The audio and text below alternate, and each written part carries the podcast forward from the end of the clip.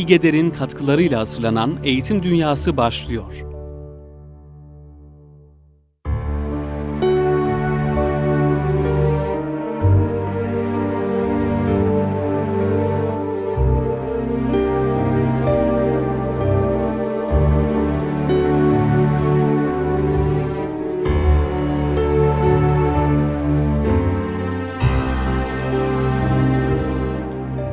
Merhabalar kıymetli Erkam Radyo dinleyenleri. Eğitim Dünyası programında sizlerle beraberiz.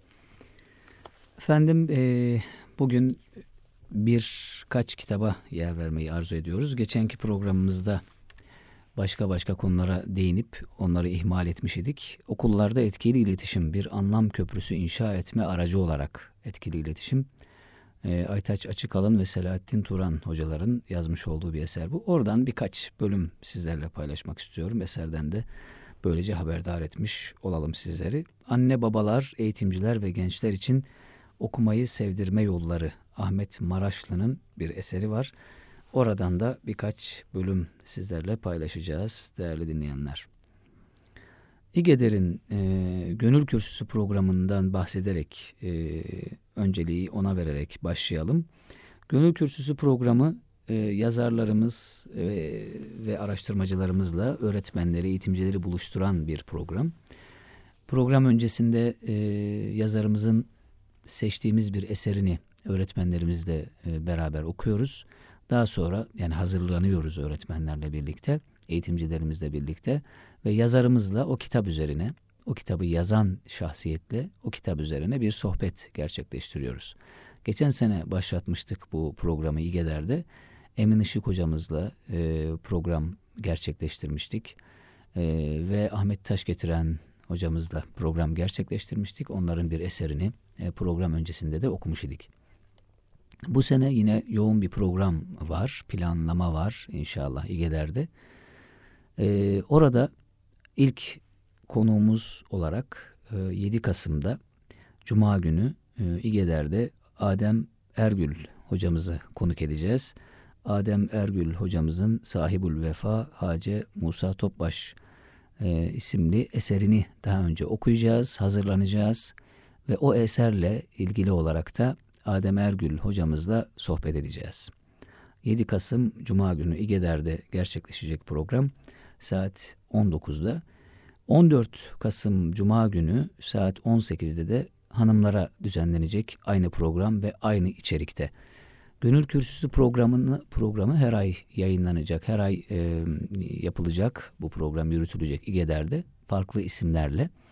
Katılmak isteyen e, değerli e, katılımcılar, eğitimci arkadaşlarımız igeder.org.tr'den bilgi alabilirler. Oradan iletişim kanallarıyla İGEDER'e ulaşıp bu programa isimlerini yazdırabilirler. Maksat şu, e, entelektüel okumalara fırsat açmak ya okumayı en aktif hale geliş, getirmek İGEDER'de ve yazarla da birebir sohbet etme imkanı vermek. Tabi 25 kişilik e, bir kontenjanımız var. Bunu da söylemiş olalım baştan. Ve bir programa katılan e, katılımcımızın altı program düş, düşünüyoruz bu sene. Altısına da katılmasını istiyoruz. Böylece bu e, planlı programlı bir okumanın sonucunda da bir e, okuyucu grubu e, kazanmış olacağız. Bu grupla da başka başka programlar da gerçekleştirmeyi düşünüyoruz değerli dinleyenler. Çocuğa okumayı sevdirmek için ailenin yapabilecekleri diyor Ahmet Maraşlı. Uykudan önce okumalar, çocuğunuzu yatmadan önce kitap okumaya alıştırın demiş. Fakat her şeyde olduğu gibi bundan da önce siz örnek olursanız işiniz daha kolay olur. Çocuğunuza belli bir yatma saati belirledikten sonra kitap okuduğu sürece 15 dakika daha geç yatmasına izin vereceğinizi söylemeniz onda okuma arzusu uyandıracaktır. Okumaya devam etmek isterse bunu biraz daha uzatmayı memnuniyetle kabul edin. Çocuğun sıkılmalarını da kitap okumaya bir basamak olarak değerlendirebilirsiniz. Bakın bir ilk öğretim 4. sınıf öğrencisi bu konuda neler söylüyor. Gece yatarken kitap okurum. Sınıftan aldığım kitapları da okurum. Evde okuyamadığım, okumadığım kitap yok. Gece yatarken çok sıkılıyorum. Kalkıyorum yataktan, alıyorum kitaplardan birisini okuyorum. Kitap okumayı çok seviyorum demiş. Bu örneklerin verdiği bir mesaj yok mu diye bazı isimler üzerinde durmuş yazar İbn Sina. Geceleri hep okumak yazmakla meşgul oldum.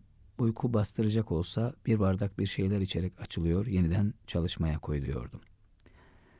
Eserleri Avrupa'da yüzyıllarca okutulan büyük ilim adamı İbn Rüşd'ün kitap okumadan geçen sadece iki gecesi olduğu söylenir. Biri evlendiği, diğeri de babasının vefat ettiği gece.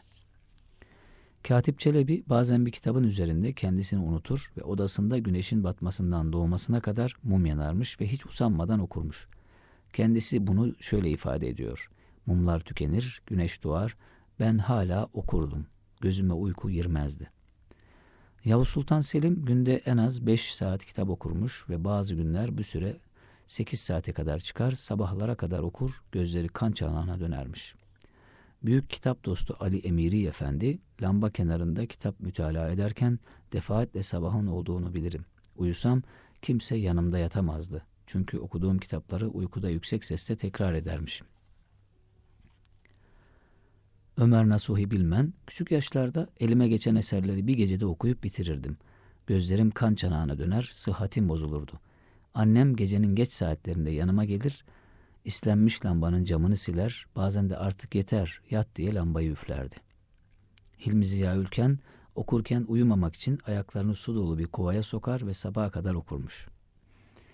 Gürbüz Azak, okuma saatim gece 10 ile 2 arasıdır. Her gün 4 saat okumaz, yeni bilgiler, heyecanlar edinmezsem rahatsız oluyorum demiş.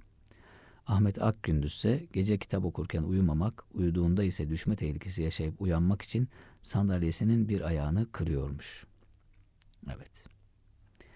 Yatarken çocuklara hikaye, masal okuma ve anlatmanın onların dünyasındaki yeri büyüktür. Bu konuda ilginç bir örnek. Yazar Selim İleri'dir. Edebiyat bende masalla başladı diyor Selim İleri. Bunlar iki üç kitaptı. Ablamdan bana kalmış. Biri eski Türk masalları, biri de galiba Andersen. Her öğle annem bir masal okurdu. Sonra uykuya yatırılırdım. Masal belli bir yerde noktalanırdı biterdi ya da uyku saati gelmesi dolayısıyla o gün yarım kesilirdi masal.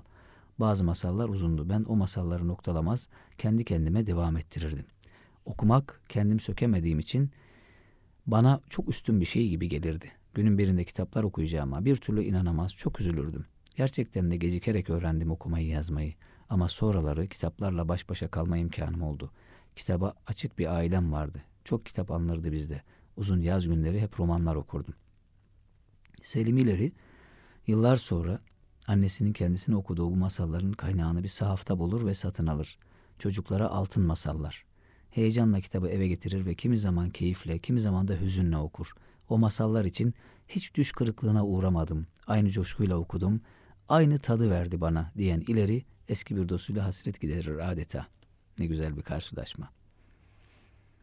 1997 yılında Almanya'da yılın iş adamı ödülünü alan Kemal Şahin anlatıyor. Dünya arenalarında büyük başarılara imza atmamın temelinde lise hatta ortaokul ve ilkokuldaki değişim ve gelişim için büyük bir inançla yaptığım çalışmalar yatar. Ortaokul ve lise yıllarında çok kitap okudum. Kitap okumayı seviyordum. Ne kadar çok okursam benim için o kadar faydalı olur diye düşünüyordum. Lisede akşam herkes laklak edip sazla sözle uğraşırken ben yatmadan önce mutlaka okur bir saat, bir saat kitap okur, okurdum. Arkadaşlarım benimle alay ederdi ama umursamazdım diyor. Nasrettin Hoca bir gün öğrencileriyle birlikteyken bir kadın gelip hocam demiş bizim bebeğe bir hal oldu. Sabahlara kadar ne kendi uyuyor ne bizi uyutuyor. Şuna bir okuyu versen diye bir hikaye almış. Ahmet Maraşlı eserine bir fıkra almış.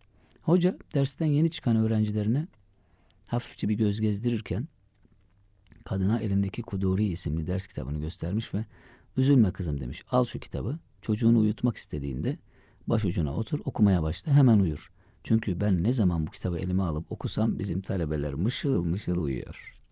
Evet. Çok güzel başlıklar var bu kitapta. Okumayı sevdirme yolları.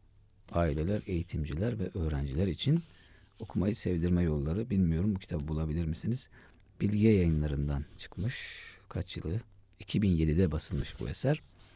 Yetişkinler okuma alışkanlığını nasıl kazanabilir? Ailenin yapabilecekleri, efendim okumaya yönlendirecek bazı oyunlar, kitap hediye etme alışkanlığı, kitap merkezli aktiviteler, fuarlar vesaire, okulda yapılabilecekler neler, resmi ve sivil inisiyatifin yapabilecekleri gibi başlıklarda, ana başlıklarda eserin çok güzel teklifleri var. Misafirliklerde şiir mesela. Diyor ki Maraşlı, eve misafir geldiğinde veya misafirliğe gidildiğinde çocuklara şiir okutulabilir. Bu noktada büyük şair Sezai Karakoç'un yetişmesinde babasının rolü dikkat çekici. Sezai Karakoç babası için şöyle diyor. Babam şiir yazmazdı ama şiiri severdi. Aklında bir takım şiirler, beyitler vardı. Yeri gelince söylerdi. Sezai henüz dört yaşındayken okul kitaplarından yararlanarak okumayı söker. Bir ömür boyu sürecek okuma faaliyeti başlamıştır artık. Eşini dostunu ziyaret eden baba Yasin Efendi oğlunu da yanında götürür. O zamanın evlerinde biraz yüksekçe duran yüklüğe çıkarılan küçük Sezai misafirken ev sahibi ev sahibi gibi hazır olanlara şiir okur. Sonuç meydanda diyor Ahmet Maraşlı da hemen devamına eklemiş. Misafirliklerde şiir.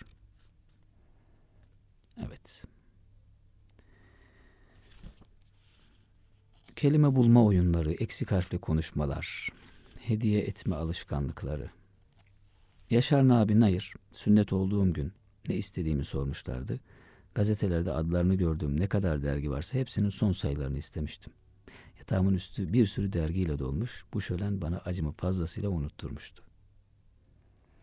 Yazar İbrahim Ünal'ın yaşadığı daha ilginç. Kitap hediye etmeyi tutku haline getirmeme sebep olan getirmeme sebep olan bir hatırayı anlatmak isterim diyor. Okul müdürüyken müdür yardımcılarımdan birisinin çocuğu sünnet olmuştu. İki adet çocuk kitabı alarak salonda yatan çocuğa bıraktım geçtim. İkramlardan sonra çıkarken gördüm ki çocuk kitabın birisini açmış okuyor. O zamanın büyük parası olan 500 liralar yastıklara iğnelenmişti. Fakat kendisine bakılan para değil, kitaptı. Evet.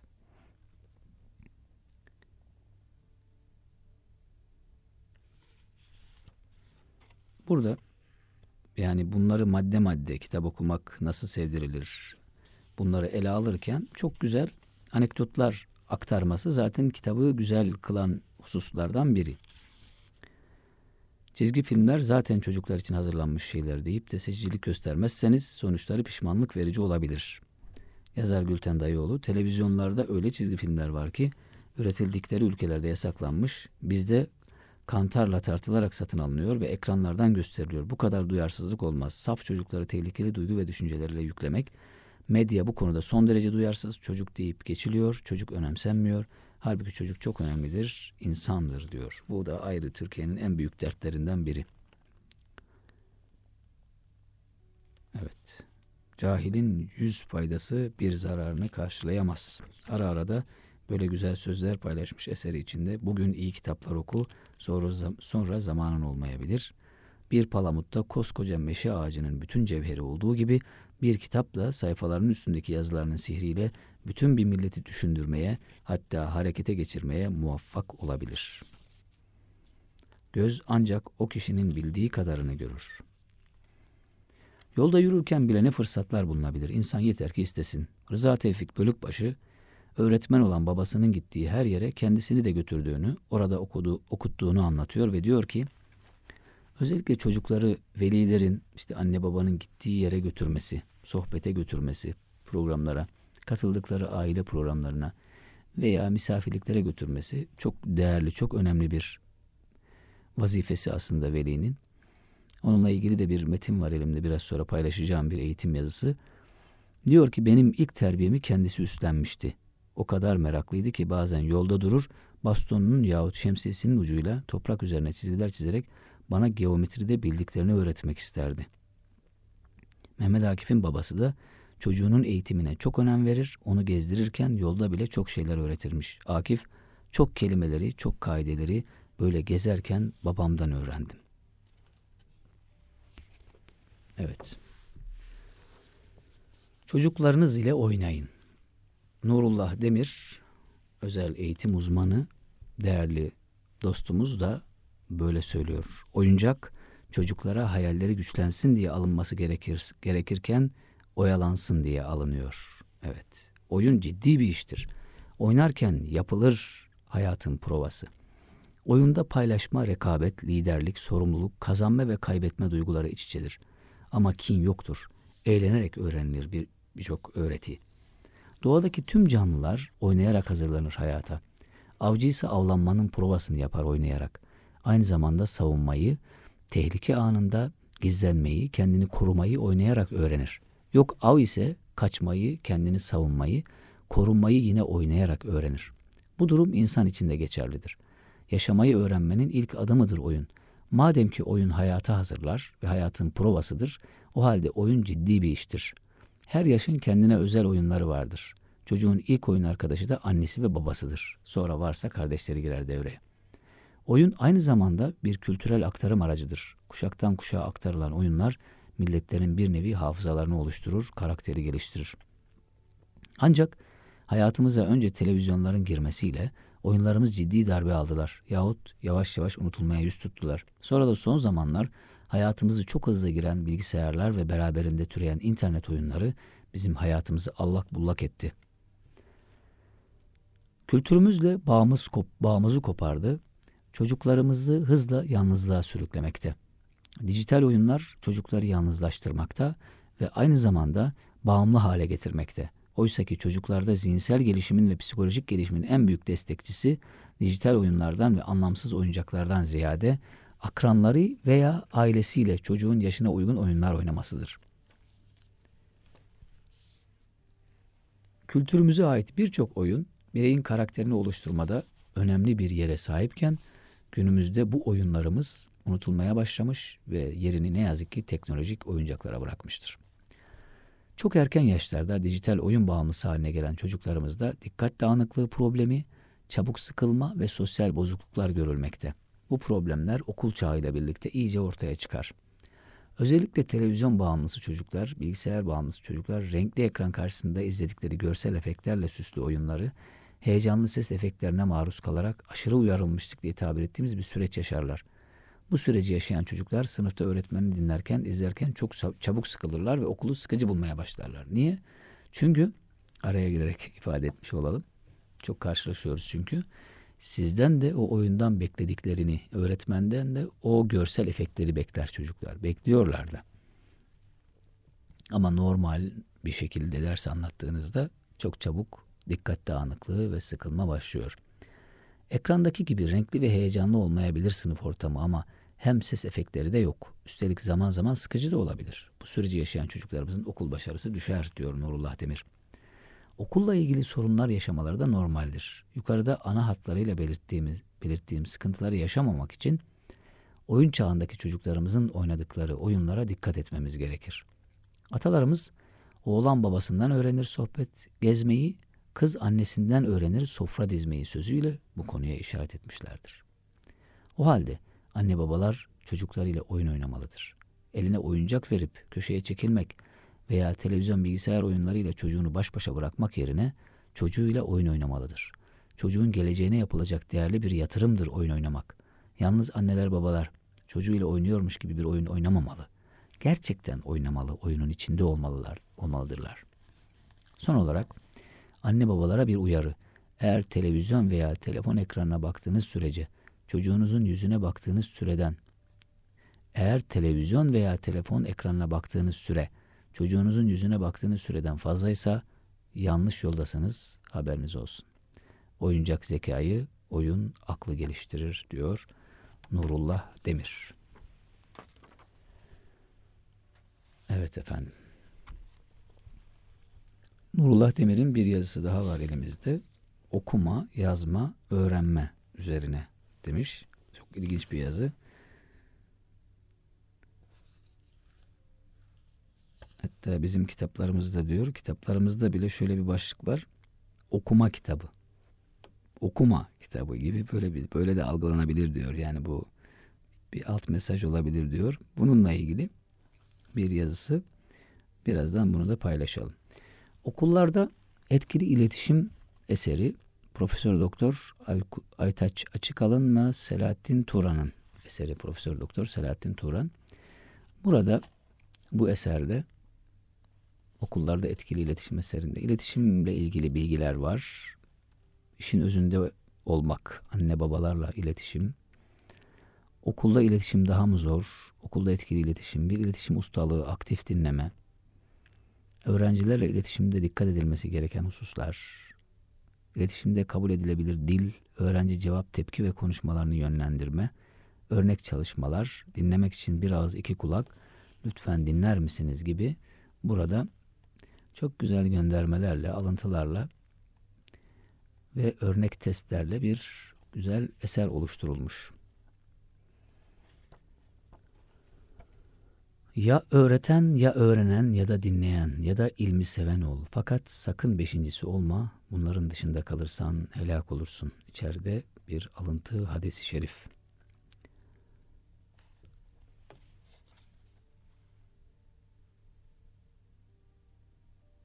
Yetişkin her okul yöneticisinin diyor eser, iş takviminin ilk sayfalarındaki iletişim becerilerinin geliştirilmesi notunun altı kırmızı kalemle çizilmiş olmalıdır. Velilerle iletişim bir gereklilik midir? Kuşkusuz evet çünkü okulun başat rolü, rolü öğretmektir.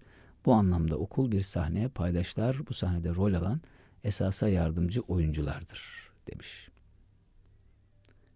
Hayatın temel unsuru, anlamı ve amacı insandır. İnsanı insan eden duyguları ve inançlarıdır. Kurum içindeki insanların zihinsel yeteneklerinin bileşkesi o kurumun eylemsel iz düşümüdür diye ifade edilmiş.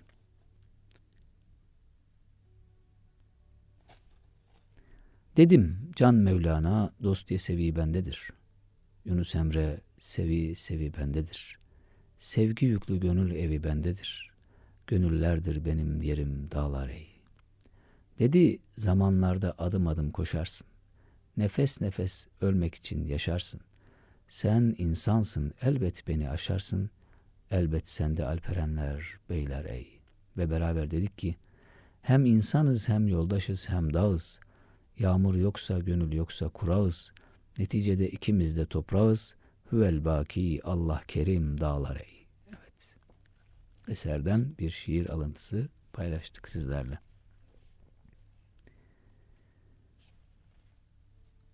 Yine burada tebessüm etmeye dair bir bölüm var idi. Onu paylaşmak isterim. Tabi bulabilirsem sizler için. Yunus Emre'nin sözünü bilen kişinin yüzünü a ede bir söz, sözünü pişirip diyenin işini sağ ede bir söz, söz ola kese savaşı, söz ola kestire başı, söz ola ağulu aşı, bal ile yağ ede bir söz diyerek de sözün önemini, iletişimin önemini vurgulayan bu alıntıyı da yapmış eser. Evet.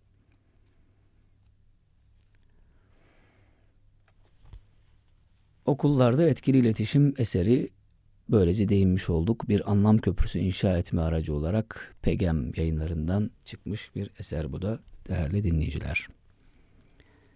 Okuma, yazma, öğrenme üzerine Nurullah Demir'in son bir yazısını da sizlerle paylaşmak isterim. Okullar açıldı. Birinci sınıfa başlamak çocukları ve onlar kadar da ailelerini çok heyecanlandırdı. Kimi çocuklar uyum haftası boyunca ağladı, kimi çocuklar okula gelmek istemedi. Kimileri de bunların hiçbirini yaşamadı. Ekim ayına geldik ve birinci sınıfa başlayan öğrencilerimiz çizgi alıştırmalarını tamamlayıp E, L sesleriyle ilgili alıştırma yapmaya başladılar. Bir taraftan da rakamları yazmaya başladılar. Bununla birlikte bazı veliler içinde çileli bir eğitim yolculuğu başlamış oldu. Neden mi çileli? Çocuğun ödevlerini yaptıracak, çocuğun sınıf içindeki durumunu takip edecek, Bunları yaparken de kendi işlerini de yürütecek süper kahraman ebeveyn, ebeveynlere dönüşmeleri gerekecek. Üstelik bu yoğunluk esnasında komşunun çocuğunun durumunu, akrabaların çocukların durumunu araştırıp kendi çocuğunun durumuyla ilgili karşılaştıracak ve analizlerde bulunacak. Hem süper kahraman ebeveyn olacak hem de öğretmen anne baba olacak. Ne de olsa çocuğu okuma yazma öğreniyor. Sınıfın gerisinde kalmamalı ve tabii ki tembel olmamalı. Bugünün başarılı çocuklarını yetiştirelim derken geleceğin başarısız ihtiyarlarını mı yetiştiriyoruz? Nasıl mı? Beklentiler altında ezilen, yoğun alıştırmalarla bıktırılan bir eğitim öğretim süreci sayesinde çocuklarımız çevresel ve içsel etkilere göre öğrenme süreci yaşıyorlar.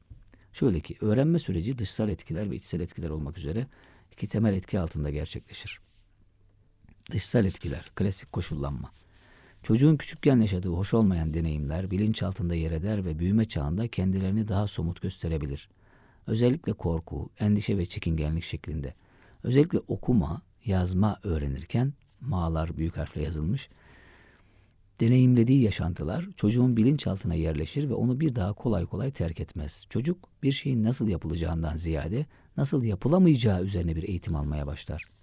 Harfi dışarı dışına taşırma, kalemi yanlış tutma, defterin kenarını kırıştırma, birbirine çok yakın yazma, çirkin yazma gibi liste uzar gider. Çocuk nasıl yapılacağından ziyade nasıl yapılamayacağı üzerine bir eğitim almaya başlıyor diyor Nurullah Demir. Oysa pozitif bir dil kullanarak yanlış olanı kırmızıyla işaretleyip çocuğun gözüne sokmak yerine doğru olanı daha ön plana almak gerekir. Klasik koşullanma üzerine çocuklarla yapılan bir çalışmada bir çocuğa gayet şirin oyuncak bir köpek verilir. Doğal olarak çocuk onu sevip oynamak ister. Tam oynamak için elini uzattığı sırada çocuğun olduğu ortama korkutucu köpek sesleri, havlamalar ve hırlama sesleri verilir. Çocuk korkup ağlar. Bu süreç birkaç defa daha tekrar edilir ve çocuk oyuncak köpekle her oynamak istediğinde seslerden korktuğu için ağlar. Sıra ikinci aşamaya gelir. Çocuğa oyuncak köpek verilir ancak o korkutucu köpek sesleri verilmez. Sonuç o korkutucu ses olmamasına rağmen çocuk yine korkar ve ağlar. Ortamı değiştirirler ve aynı oyuncak köpek çocuğa tekrar verilir. Çocuk yine korkar ve daha köpeği görür görmez ağlar. Hatta bu korku tedbir alınmadığı takdirde köpek korkusu olarak bilinçaltına yapışır ve büyüdüğünde dahi köpeklerden korkan bir birey olur. Peki neden? Çünkü çocuk ne zaman oyuncak köpekle oynamak üzere uzansa korkutuldu ve artık korkmayı öğrendi. Artık şartlandı ve korkutucu ses olmasa hatta farklı ortam dahi olsa oyuncak köpekten korktu. Oyuncak köpek onu rahatsız edici mesajlar veren bir objeye dönüştü. Ve yetişkin olduğunda bile ondan ayrılmayacak bir köpek fobisi gelişti. Peki bu çocuğun yaşadığı durumun daha vahimini okulda ve evde çocuklarımız yaşamıyor mu? Haydi banko soru bakalım. Birinci sınıfa başlayana kadar kalemi, boyama kitabını, defteri çok seven, onlarla çizimler yapan, duvarları hatta kapı arkalarını bile çizim alanı olarak kullanan çocuklarımıza ne oldu? Ne oldu da birinci sınıfa başlayınca çok sevdikleri kalemden, kağıttan ve kitaptan soğumaya başladılar? Bu soruya cevap olacak bir başka soru daha. Çocuk okulda öğretmeninden, evde anne babasından en çok hangi konuda azar işitir, fırça yer, hoşlanmadığı tepkilerle karşılaşır, cevabı kısaca kalem, defter ve kitap kullanımı ile ilgili konular yüzünden. Şimdi yukarıdaki örneğe dönecek olursak, oyuncak köpekle korku yaşayan çocuk onunla oynamak ister mi? Peki sürekli ve düzenli bir şekilde kalem, defter ve kitapla ilgili konularda olumsuz duygular yaşayan, istemediği tepkiler alan bir çocuk kitabı, kalemi ve yazmayı, çizmeyi sever mi? Hayır. Çünkü çocuk artık koşullanmıştır. Öğrenmek kötüdür çünkü acı verir. Bu mesaj bilinçaltına yapışır ve çocukta içten içe eğitim öğretim araçlarına, okula, öğretmene ve anne babasına karşı bir tepki büyümeye başlar.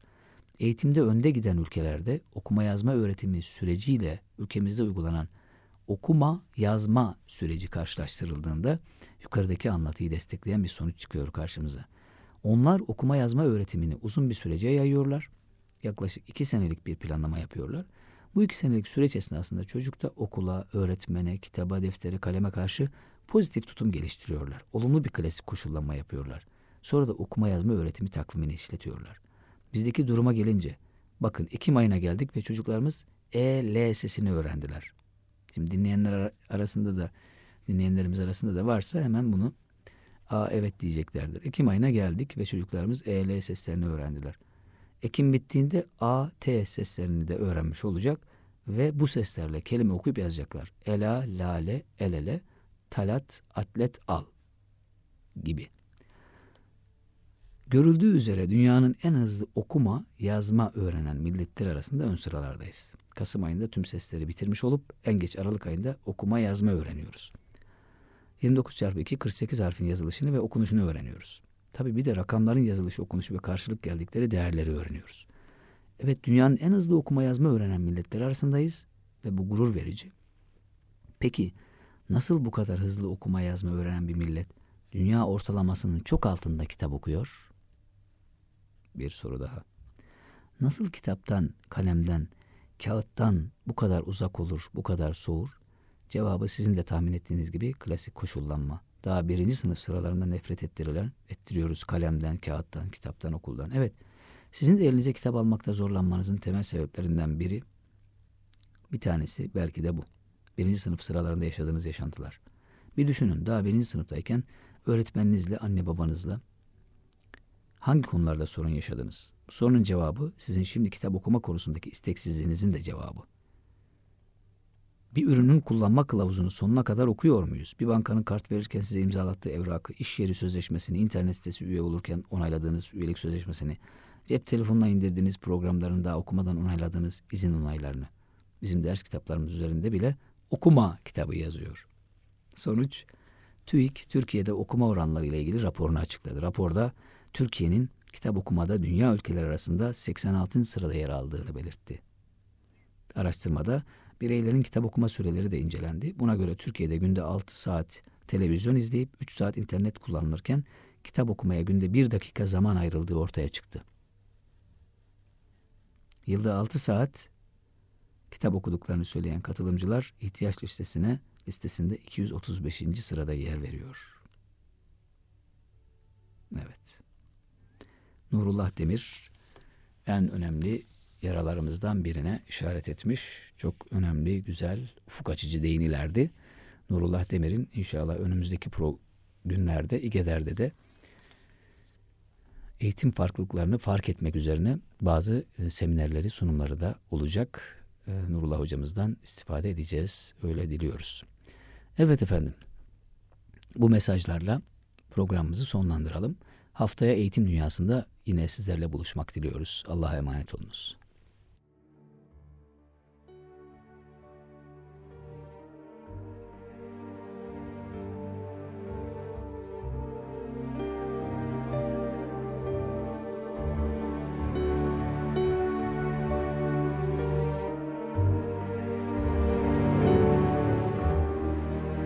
İgeder'in katkılarıyla yayına hazırlanan Sayit Yavuz'la Eğitim Dünyası programını dinlediniz.